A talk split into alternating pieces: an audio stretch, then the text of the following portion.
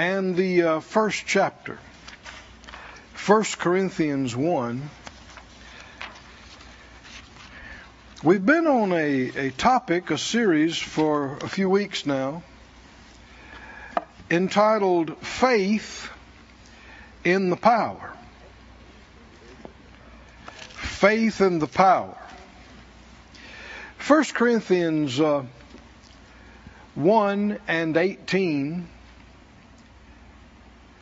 says, the preaching of the cross is to them that perish foolishness, but unto us which are saved it is the power of God. People who mock the gospel and teaching and preaching and real church and those kind of things, that's evidence they're lost. Can you see that? It's foolishness to people who are perishing. Verse 19, for it's written, I will destroy the wisdom of the wise and bring to nothing the understanding of the prudent. Where is the wise? Where is the scribe? Where is the disputer of this world? Has not God made foolish the wisdom of this world? For after that in the wisdom of God, the world by wisdom knew not God, it pleased God by the foolishness of preaching to save them that believe. God has ordained that you get saved from hearing and believing and acting on preaching. He's ordained that that's how it happens. How many, that's how you got saved? You heard something, you believed it, you acted. Well, that's everybody. Everybody. And the world, unsaved world, they mock at this. They call it foolishness. They call it a crutch for the weak-minded, religion and all these things. But they are the ones who are foolish. And it's going to be shown in time to come that all of their supposed learning and wisdom is going to be brought to nothing. He said, verse 22, the Jews require a sign and the Greeks seek after wisdom. But we preach Christ crucified, to the Jews a stumbling block, and to the Greeks foolishness. But unto them which are called, both Jews and Greeks, Christ the power of God and the wisdom of God. So he's talking about power and wisdom. Wisdom and power.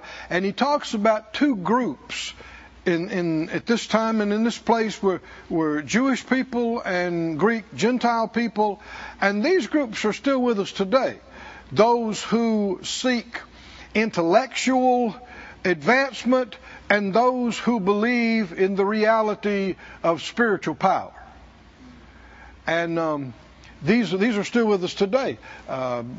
Some folks, the more education they got, they decided spirits are not real and this dimension doesn't exist and God's not real and all that. It does, but if you believe it doesn't and you separate and segregate yourself from it, then to you it'll be like there is no God.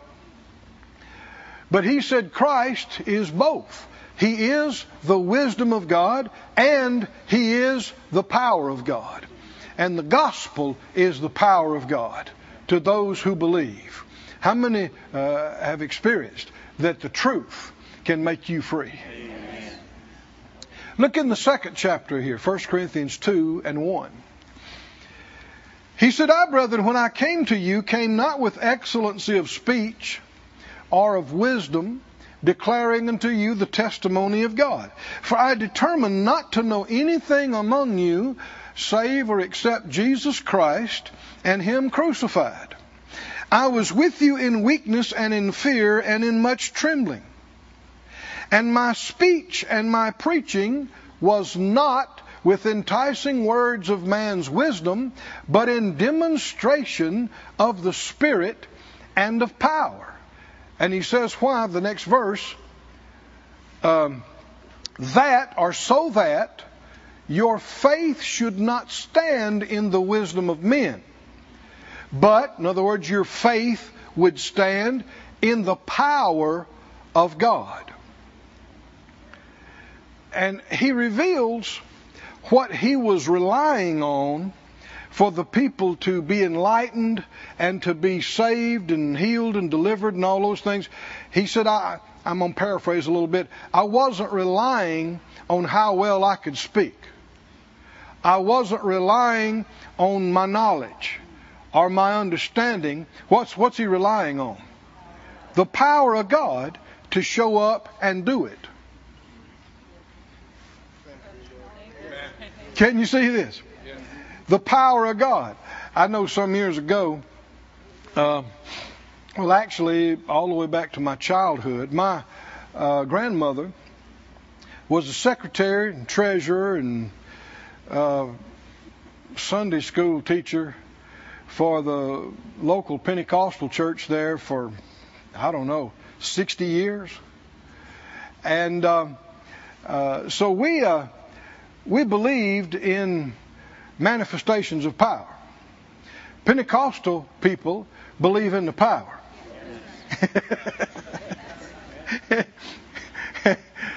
Sometimes that's all they believe in. you need to have a greater emphasis even on the Word. The Word of God. Because not everything that's spiritual is God. But anyway, they and we believed in being filled with the Spirit and speaking in other tongues, but we had no teaching really on receiving. We just tarried, and sometimes somebody would receive and sometimes they wouldn't. And so I tarried many times over the course of my youth and late teens and everything, and did not receive. And so finally, by the grace and help of God, I got a hold of Brother Kenneth E. Hagin's books, and one of them was How to Receive the Holy Spirit, and I acted on that and received and spoke in tongues. But for me, it was a bit of an arduous process to get there. Now, one of the things that struck me when I finally received and spoke in tongues, I thought, I could have been doing this years ago. I thought wrong. I believed wrong. And so because of that, when I got into the ministry, and it came time for me to minister to people to be filled with the Spirit, it was an area that I lacked confidence because I struggled so much and for so long. And so I would preach and teach the best I knew how, and then I'd have the people come down to have hands laid on them, and I'd take my jacket off and roll up my sleeves. And I tarried for years, and finally got a hold. And so I'd pray and everything I knew to do, and sometimes the people receive, and sometimes they didn't. And so on one occasion, I was getting ready to do this again. I took off my jacket and rolled up my sleeves. And here we're going. It's going to be a job. And the Spirit of God checked me and said, "Stop." Okay. I backed up. Of course, they're standing there waiting to be prayed for, The Spirit of God prompted me and said, don't touch them. Just speak, lead them in a prayer to receive Jesus. You want to make sure that they've done that. And then speak and say, receive the Holy Spirit, and then step back and get out of my way.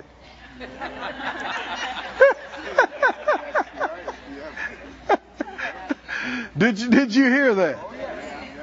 I thought, and just do nothing? Well, am I the baptizer in the Holy Spirit? No, I'm not. Now, you're laughing, but have you ever tried to do something that wasn't your job? Huh? Have you ever? I know, yeah, you have. And so the Lord's endeavoring to show me something. I thought, well, don't even touch them. Now, it's right to lay hands on people, but the Lord's showing me something. He said, back up, and say, receive the Holy Spirit and step back out of my way. Well, I paused for a minute and I thought, well, okay. And your mind's going, well, here goes nothing, But my heart chose to believe better than that. And so I did. I said, receive the Holy Spirit. And I actually took a step back. That's what he said, get out of the way.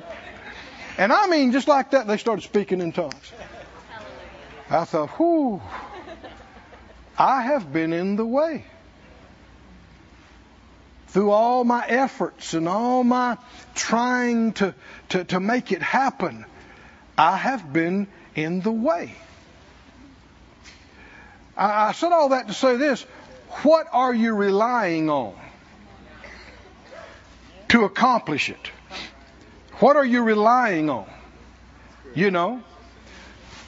Pushing people back and forth, and yelling and perspiring. Volume? Huh? What are you relying on? See, it can be a lot of flesh. Are y'all with me, friends? It can be a lot of flesh and a lot of human natural thing. Is that what's going to get the job done? Does that heal people? Does that deliver people? Does that get people saved, born again? Filled with it? No. There's a part we have, but then you come to a part where now it's God's part. Amen. Right? I can't do it, and I don't need to try to do it. I need to expect Him to do it. Amen. Come on, y'all with me? Yes. Faith in the power. Come on, say that loud. Faith in the power. Faith in the power. See, every believer, according to Mark 16, can lay hands on the sick. That's right. Right? And the Lord said, they shall recover. But does that mean that you push and you squeeze and you perspire and you yell? No, you just do what He said. Lay hands on the sick, pray a prayer of faith, and then do what? Get out of the way and expect the Lord to do it. There comes a point where you need to quit trying to do it and expect Him to do it. Expect Him to do it. Say it out loud again. I have faith in the power of God. Wasn't that what Paul was saying? He wasn't relying. He had a lot of education. He spoke multiple languages. He grew up at the feet of Gamaliel, who was the premier theology teacher of the whole region and greatly respected. He had the natural credentials. He had the scholastic credentials. He obviously was a speaker. I mean, the Spirit of God used him to pen over half the New Testament. I mean, brilliant, amazing, eloquent, all of that. But what did he say? I wasn't relying on that. I wasn't relying on how I could speak. He said, I don't want your faith to be in what I know and how I can talk. I don't want your faith to be in the wisdom of men. I want your faith to be in the power of God. Well, can you see? That's faith in God, not just relying on man. Depending on God, not just depending on man. Depending on the Spirit, not depending on flesh. Go with me, if you would, to 1 Corinthians, the 12th chapter. In the last verse here, 12 and 31, he said, 12:31, but covet earnestly the best gifts, and yet show I unto you a more excellent way. And he goes into talking about love. Listen to the other translations. Today's English says, set your hearts then on the more important gifts. The Dewey translation says, be zealous for the better or the greater gifts. The Complete Jewish Bible says, eagerly seek the better, the greater gifts. Say it out loud. Eagerly seek. Eagerly seek. Be zealous for. Desire. desire what? The gifts and manifestations of the Spirit. That's what he's been talking about in this 12th chapter. The gifts and manifestations of the Spirit. These things don't just happen or manifest independently of us. Whether we want them or not is a factor in them showing up. Are y'all with me, church? Yes. Why am I teaching about it? Why are we talking about it? You know, we saw in Isaiah 40 that the scripture said, the Young's literal translation says, King James says, those that wait on the Lord shall renew their strength. The Young's literal says, those who expect Jehovah will pass to power or to strength. You have to expect something in order for it to show up in your life. That doesn't just happen for everybody the same. You must pursue it. And here we see it's a very similar thing. You must desire it. And you must be zealous for it. That means you've got some strong desire and even passion for and about it. About what? The gifts and manifestations of the Holy Spirit. Now, it's no wonder that there is such a dearth and a lack of these things in the church, because most churches, you'll never even hear about these things. I'm talking about being filled with the Spirit. I'm talking about speaking in tongues. I'm talking about the 9 manifestations of the Spirit that's in this chapter. You won't even hear about it.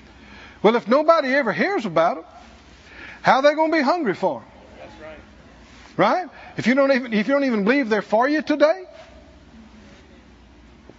why should you want them? Why should you desire them? Do we need to know about these things, church? Amen. Back up in the chapter then. Let's stir ourselves up.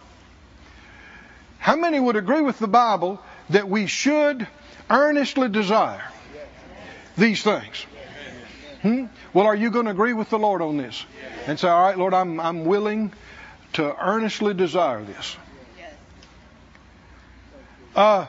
In the 12th chapter and the first verse. And I'm going to read this to you from the Young's literal translation, because there's a number of things that to me are more accurate here. He said, concerning the spiritual things, brethren, I do not wish you to be ignorant. Now, the word gifts is not here in the first verse. There's one reason I bring that up, because he talks about more than gifts. And you'll see that in just a moment.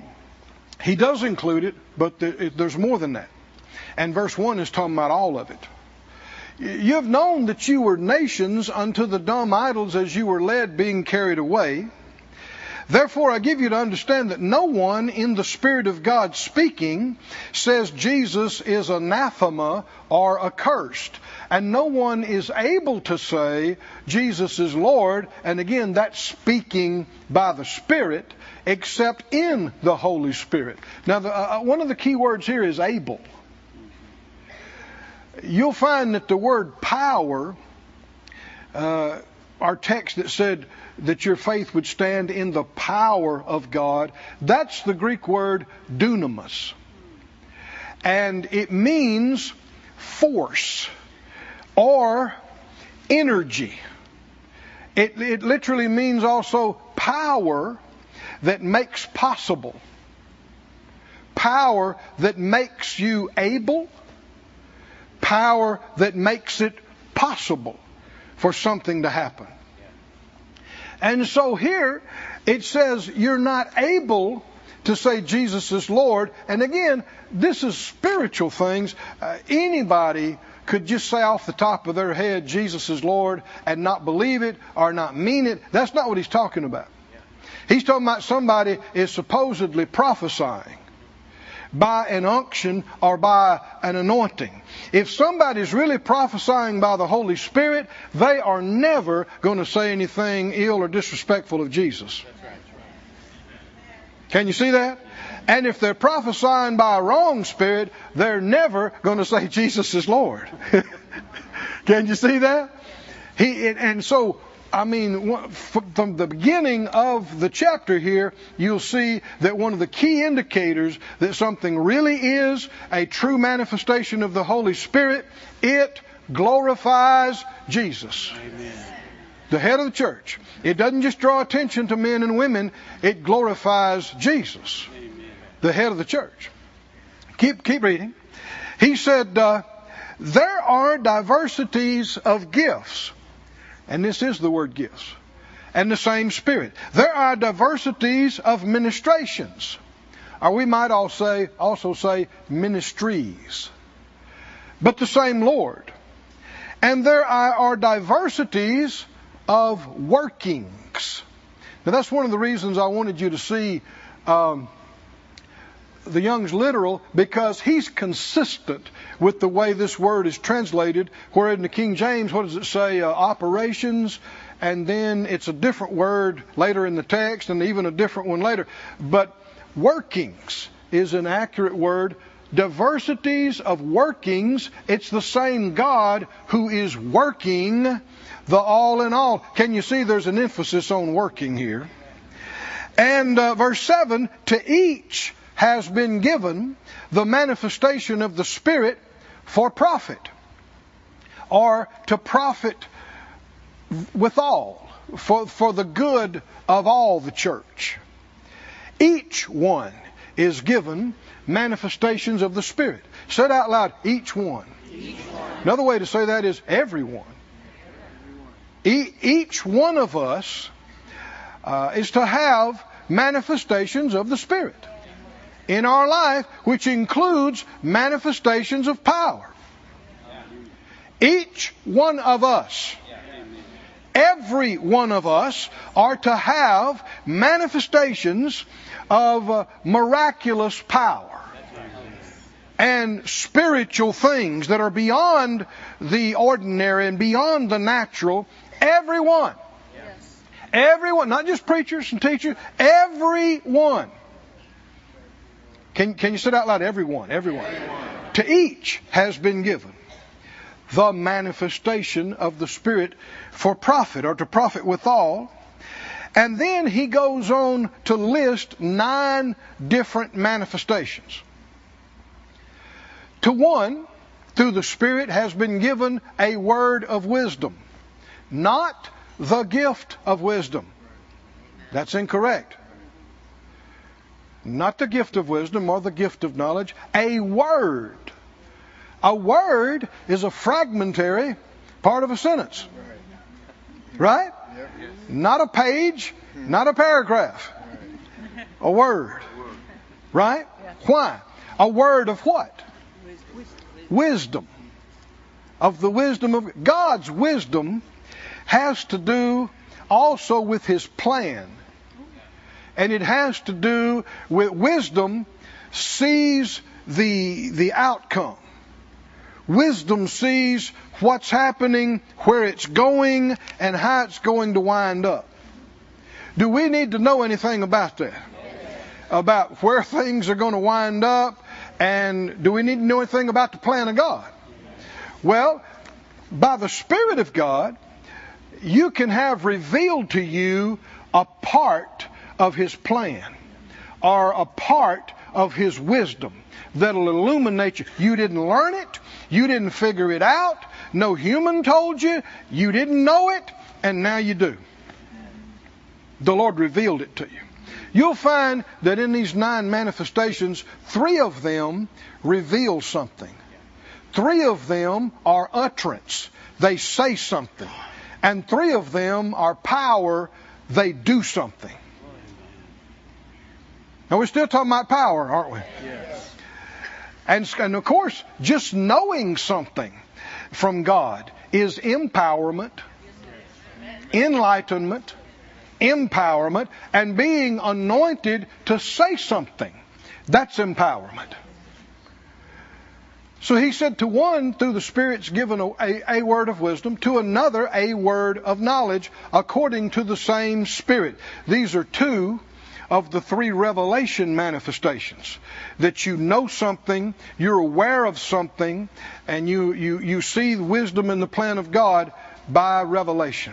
Verse 9, to another, faith in the same Spirit. Now this is not faith that comes by hearing. Are y'all with me, friends? That's also called the common faith. Some translations label this special faith. Why would you do that? Because this is a power manifestation. This is an anointing, a manifestation of the Holy Spirit that comes on you, and all at once, what you felt like 5 minutes ago, you could no way believe for, now you can. Amen. It looks easy. And when this kind of thing's manifesting in your life, you know ahead of time what God's going to do. And it seems like you can't even doubt it. It's just so strong, it's a manifestation of the Spirit. To another, gifts of healings, both are plural, in the same Spirit. This is a power manifestation. Power to heal, power to deliver. And keep going. And to another, in workings or workings. That's why I wanted you to see Young's literal, because this is the same word we just saw previously about their different kind of workings, but the same God, and He works all in all. And here is that word again, workings of mighty deeds. Workings, what's King James say? Working of miracles.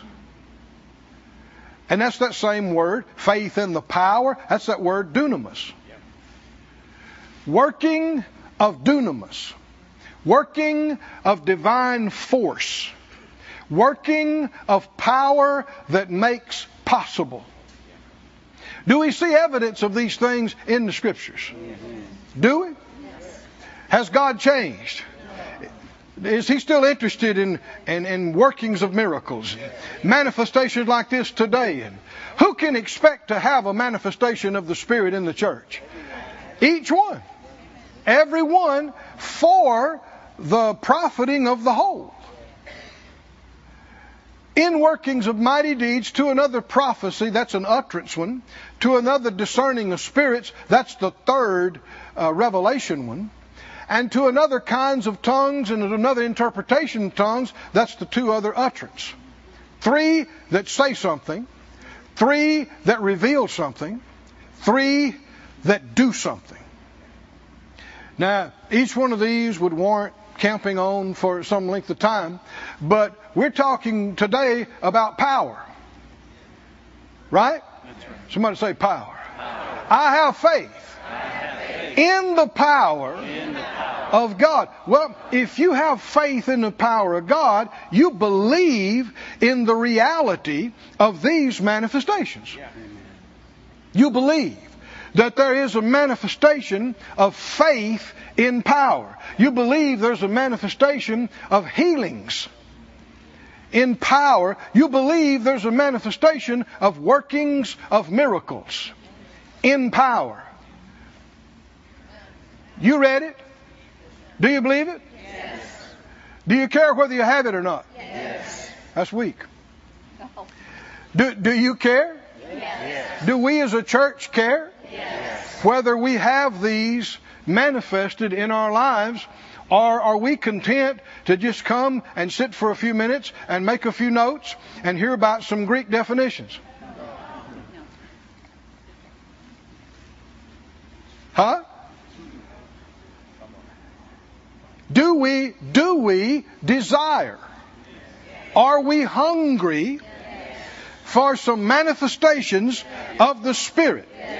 Manifestation of the Holy Spirit is not something I can produce. It's not something you can produce. Only the Holy Spirit can do this. But He wants to do it. He wants to do things. He wants each one of us to have at different times and places different ones of these showing up in our life. It can be on a Monday morning at work, and all at once you know something that you had no way of knowing. Where did that come from? Right? You're endeavoring to pray with somebody that's got a hopeless situation, and you've been hungry and believing for these kind of things, and all at once your faith seemed weak, but all at once from the Lord comes a faith that's beyond what you've experienced before. And you get bold as a lion, and you just know that you know that this is going to happen right now. Are these valuable? See, when the Lord tells us, covet these earnestly, would he tell you to earnestly desire something that there's not much to it, that it's no big deal? What does it let us know? These are big. They're big in the church. They're big to God.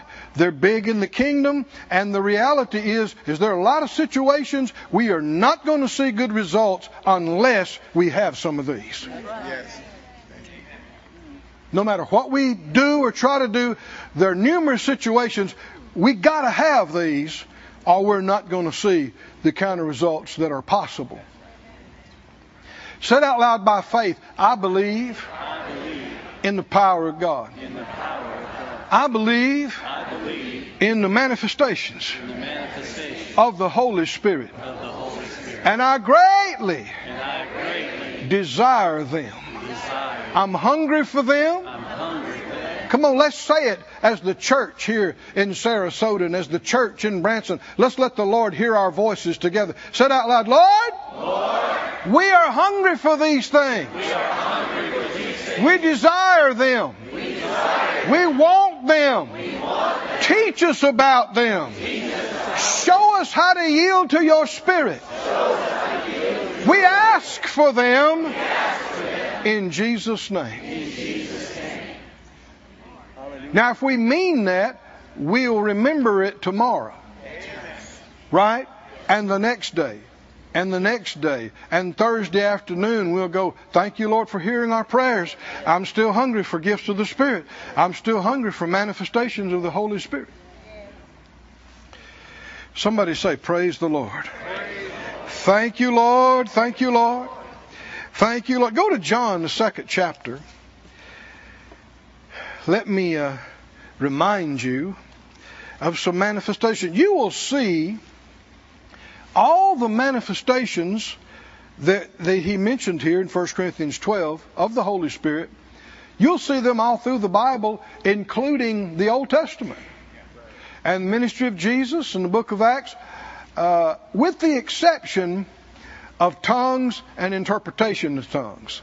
You won't see that in the Old Testament, and you don't see it in Matthew, Mark, Luke, and John. That's something distinctive of this age, and that began in Acts 2 on the day of Pentecost.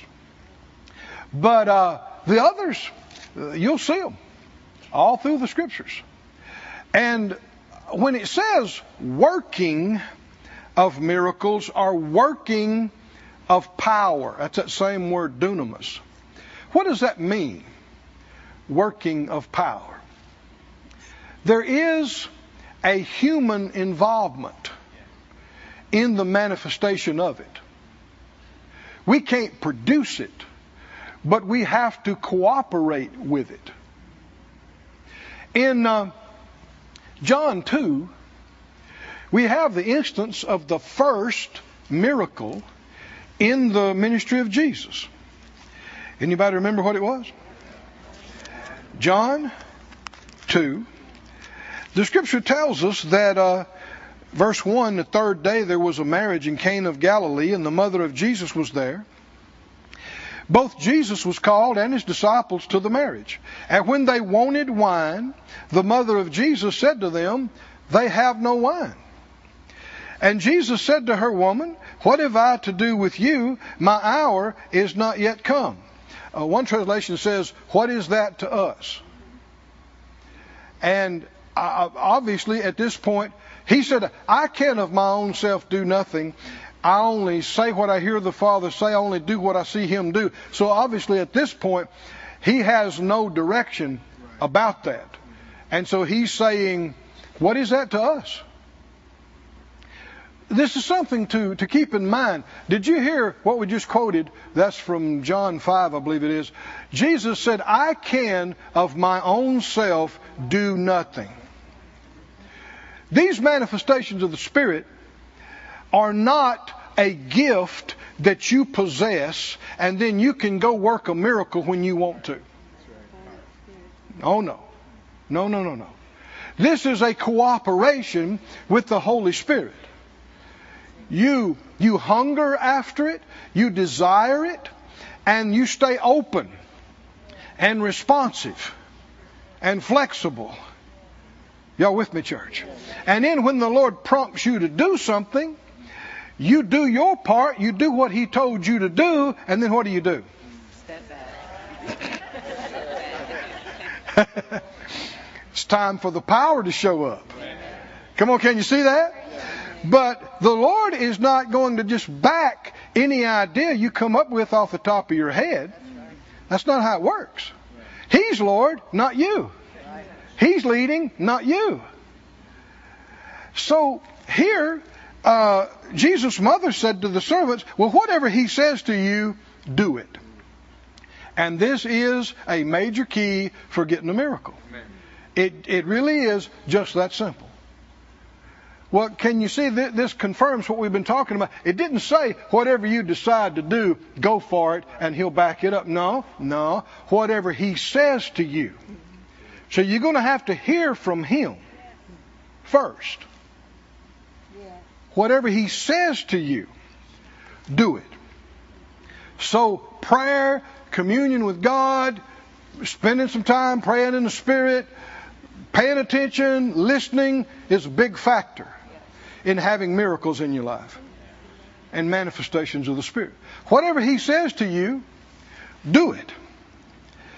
And there were set there 6 water pots of stone after the manner of the purifying of the Jews, containing 2 or 3 firkins apiece. Jesus said to them, fill the water pots with water. So He heard something. He said, I only say what I hear the Father say. I only do what I see Him do. He heard something. He got something. So that's what He told them. Go fill these water pots. Now, everybody say working. Of miracles. See, God didn't just do this independently of them.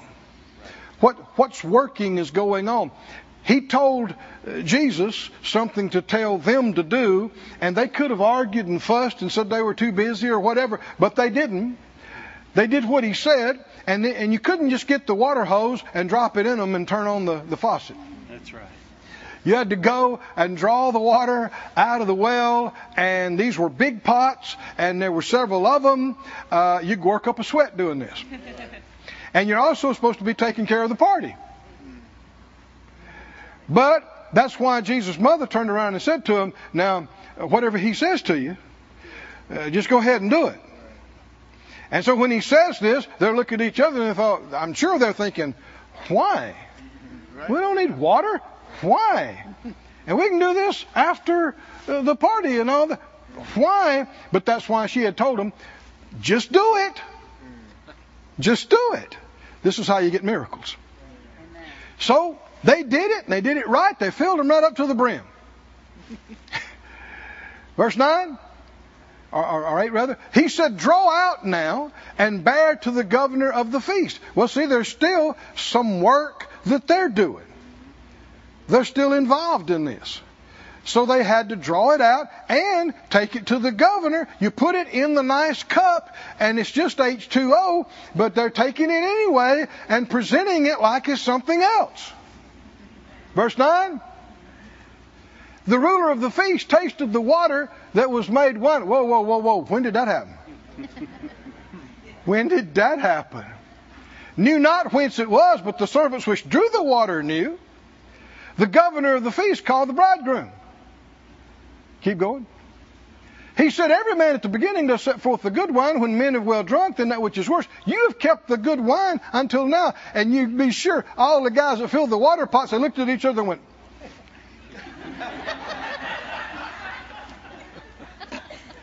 They knew it was H2O. They put it in there. Somebody say power. Power that makes possible. Power that makes possible. Was there a working of miracles here? Yes. Obviously. Were they involved in it? Yes. Somebody had to hear from the Lord. Mm-hmm. Right? And then somebody had to act on it when it didn't make sense to their minds. Can you see that? And follow it all the way to completion. And it happened in a way and so quick that they didn't know when it happened. They were shocked when they saw results. Obvious they didn't do it. And yet they had a part to play. Can you say praise the Lord? Praise the Lord. Look with me at another one or two here. Do you have time? Yes. Because what are we doing? We're stirring ourselves up to desire these things. Are you hungry? I mean, when the Lord did that, is He done now? He doesn't want to do a miracle again. He did them way back there, and then He's tired of them. No. Look in 2 Kings, the 6th chapter. This is interesting too. You remember that when God called Moses and Aaron to lead his people out of Egyptian bondage, that He used Moses and his staff. You remember that? Yes. He'd tell him, throw your staff down. He would tell him, reach your staff out this way. Now, this is where some of the perverted, distorted stuff goes all the way back to there, to people developing wands and all kind of stuff and sticks that's supposed to have power. No, dear child, the power wasn't in the stick.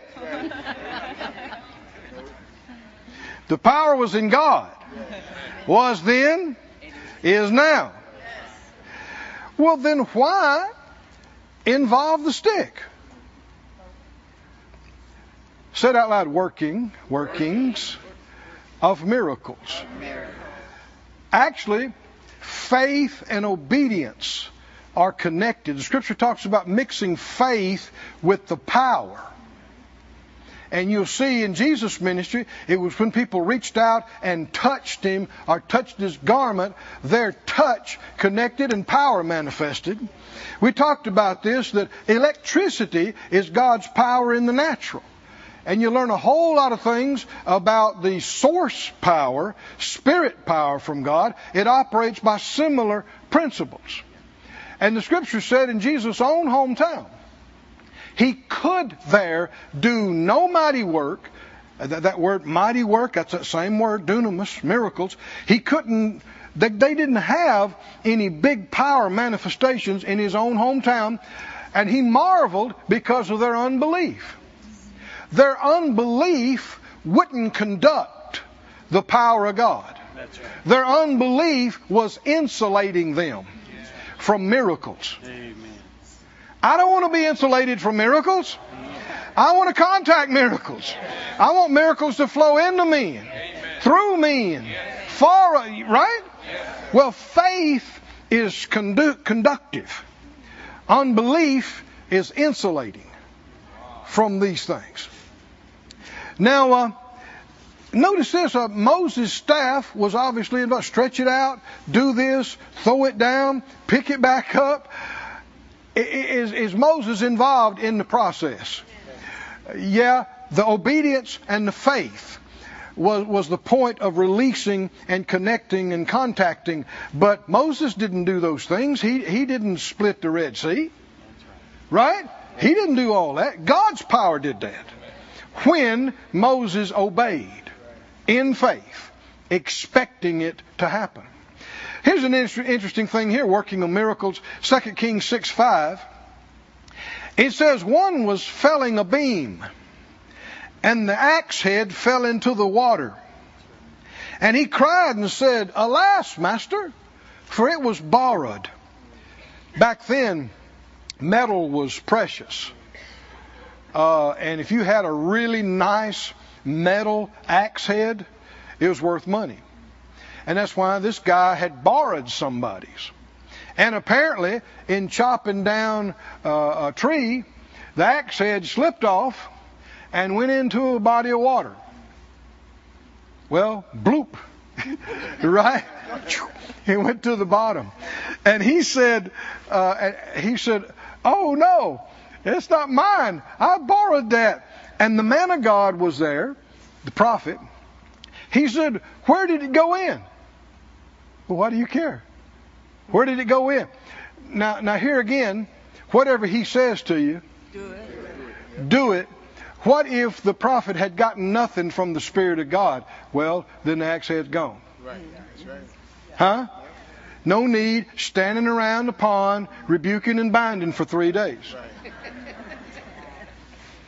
Y'all with me or not? Yeah. So people have made a lot of mistakes in these areas. Mm-hmm. Well, I'm just going to believe that we find it. Based on what? I said, based on what? Well, we need it. That's not how faith comes. It's by needing something. I got to have it. I don't have the money. That produces no faith at all. Faith is not based on need. It's certainly not desperation. Are y'all with me, church? These are things we need to know. We need to be able to distinguish. Why is this in the book? Because the man of God heard something. Can you see this? Yes. He got something in his spirit about this axe head. And what did he get? Where is it at? Where did it go in? He said, right over there. And he showed him the place. He cut down a stick. Why? Why? He saw it. He heard it. He's a man of God. He's aware of spiritual things. He hears from God. He saw this. He got this. He took the stick and he threw it toward the spot where the axe head went in, and the iron axe head swam to the top. To the stick. Now, a lot of people see that and they go, no, that didn't happen. Then you don't believe in the power of God. You have a form of godliness, but you deny the power. You don't believe in the real power. Come on. If God can create planets. He created this thing with a molten core of iron and whatever else. I reckon he could handle a few ounces.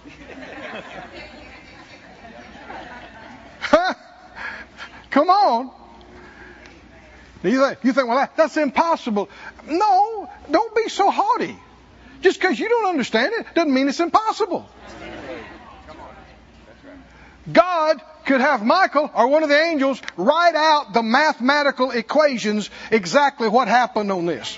Now, you probably couldn't understand it. But God knows how to do it. He created gravity. He created the density of air and water and the properties. I'm sure to him it was a really easy thing. Simple. Easy. And the iron did swim.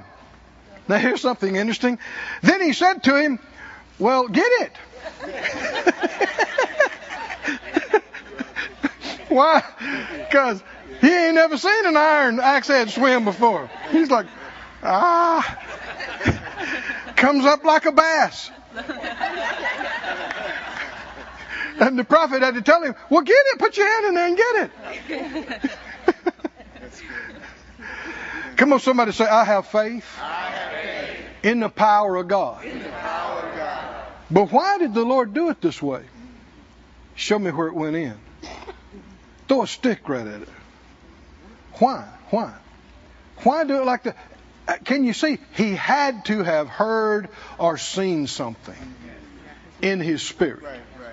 And then he just acted out what he saw. Well, see, that's what the Lord himself did. That's what he said. I just do what I see the Father do. He's talking about the Father in me. He does the works. Skip over to back to the 4th chapter. Let's look at one more. The 4th chapter of 2 Kings, this is an interesting thing. There was a drought in the land, and there was no food to eat. 2 Kings 4:38. 4:38. 2 Kings 4:38. Elisha came to Gilgal. There was dearth or drought in the land. The sons of the prophets were sitting before him, and he said to his servant, set on the great pot and seethe pottage for the sons of the prophets. Now again, why would he do that? There's nothing to eat. But faith gets ready, and he obviously saw this. One went out to the field to gather herbs and found a wild vine, gathered thereof wild gourds his lap full, and came and shred them into the pot of pottage, for they knew them not. They didn't know what it was, but it looked like it'd be okay. And they shredded them and put them in the pot. So they poured out for the men to eat, and it came to pass, as they were eating of the pottage, they cried out and said, "Oh, man of God, there's death in the pot." Somebody figured out it's poisonous. And they could not eat thereof. And he said, "Bring me some meal." We might say flour, whether it was wheat flour or corn flour. And he cast it into the pot. And he said, "Okay, pour it out to the people so they can eat." Well, he found out if they trusted him or not. But they obviously had seen him hearing from God and acting on it, and they all just filled up the bowls and ate, and there was no harm in the pot. Is that power? Yes. Power overcame the lack of buoyancy in the iron and how it displaces water. Something happened beyond that to cause that iron to come up. And something changed on the molecular level in this pot of stew so that what was poisonous is no longer poisonous. Do you remember Paul got snake bit one time? Remember that? And everybody around him that lived there, they thought for sure he's about to swell up, fall down, and die. Because that's this snake, you die when it bites you. But he didn't even swell up. He didn't even get sick. See, that's part of the scripture. These signs will follow them that believe.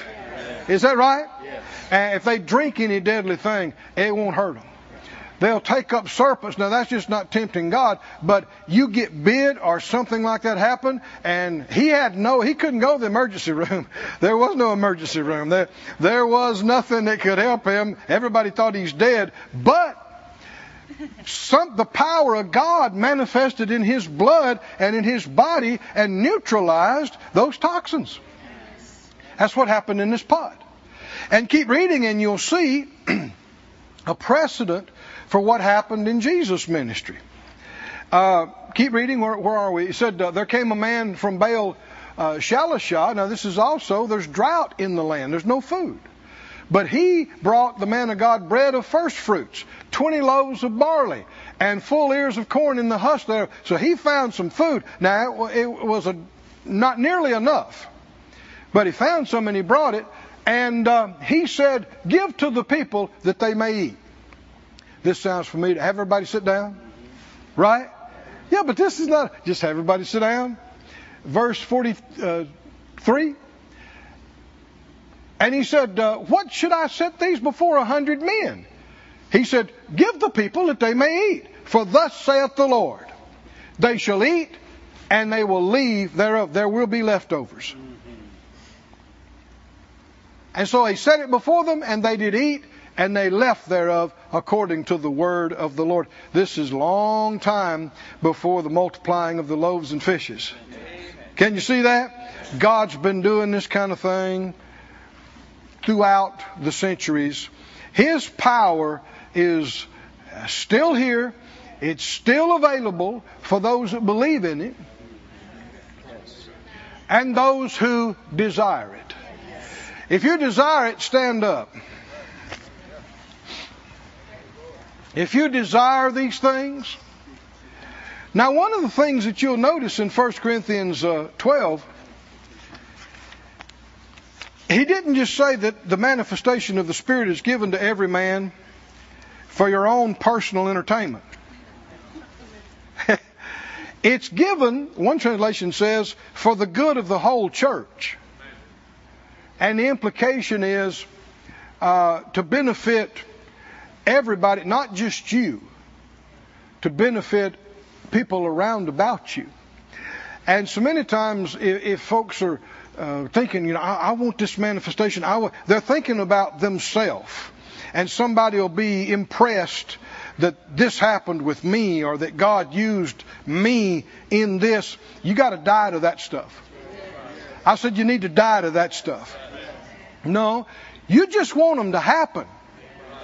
Right? And you're not trying to tell the Lord who they should happen through and how they should happen. Now, you know you should have some of them too. But don't just try to dictate to him that you want this to happen or this way. You don't know. You don't know exactly what needs to happen. What you want is people to get saved. You want people to find out God is real. You want people to get delivered from bondages and addictions and habits. You want people to be healed from incurable and terminal diseases. Is that right? You want people's needs to be met. And you know that we need these things to accomplish some of that. I mean, some of these things will not happen without manifestations of the Spirit. Hold up your hand again and say, Father God, I worship you. I adore you. I believe in you. I trust you. I confess Jesus as Lord of my life. And I present myself a vessel you can use. Thank you for hearing my prayers and teaching us about these things. We hunger for the manifestations of your Holy Spirit. Thank you for giving them to us, and get glory to yourself in the church by Christ Jesus. Hallelujah. Thank you, Lord. Thank you, Lord. Altar workers, would you come down to the front? Let's lift up our hands and give thanks to God. Lord, we worship.